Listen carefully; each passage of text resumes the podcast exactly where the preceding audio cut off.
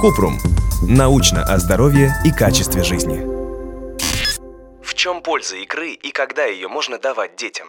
Кратко. Икра богата микроэлементами, которые помогают костям, зубам и коже оставаться здоровыми, поддерживают здоровье сердца и эндокринной системы, питают и защищают клетки мозга. Икру можно включать в детский рацион, когда малышу исполнится 2 года, небольшими порциями. Начать можно с нескольких икринок и проследить, нет ли аллергии. Подробно.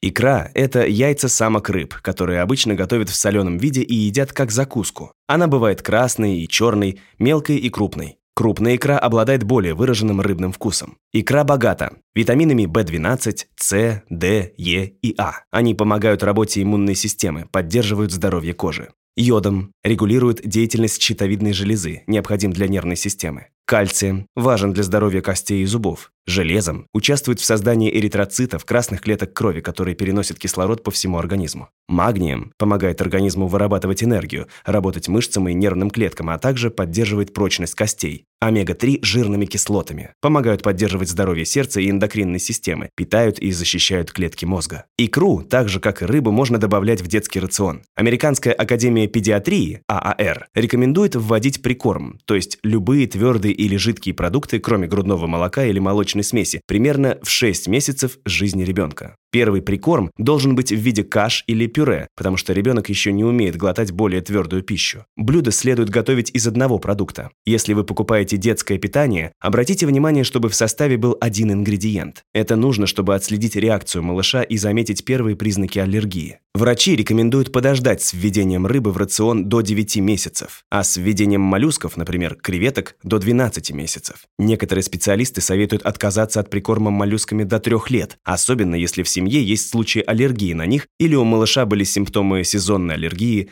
экземы или астмы. Педиатры советуют добавлять икру в рацион в небольших количествах, не более нескольких икринок, когда ребенку исполнится 2 года. После того, как ребенок впервые попробует икру, внимательно посмотрите, нет ли покраснений на коже, чтобы убедиться в отсутствии аллергических реакций. Сама икра не считается сильным аллергеном, но консерванты, которые иногда добавляют для ее хранения, могут вызвать аллергические реакции в организме. Внимательно читайте информацию о составе продукта на этикетке. И выбирайте малосольную икру, чтобы снизить количество соли в рационе ребенка. Если у вас возникли вопросы, пишите нашему боту в Телеграм регистратура Купрумбот.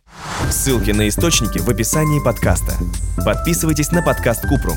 Ставьте звездочки, оставляйте комментарии и заглядывайте на наш сайт kuprum.media. Еще больше проверенной медицины в нашем подкасте «Без шапки». Врачи и ученые, которым мы доверяем, отвечают на самые каверзные вопросы о здоровье. До встречи!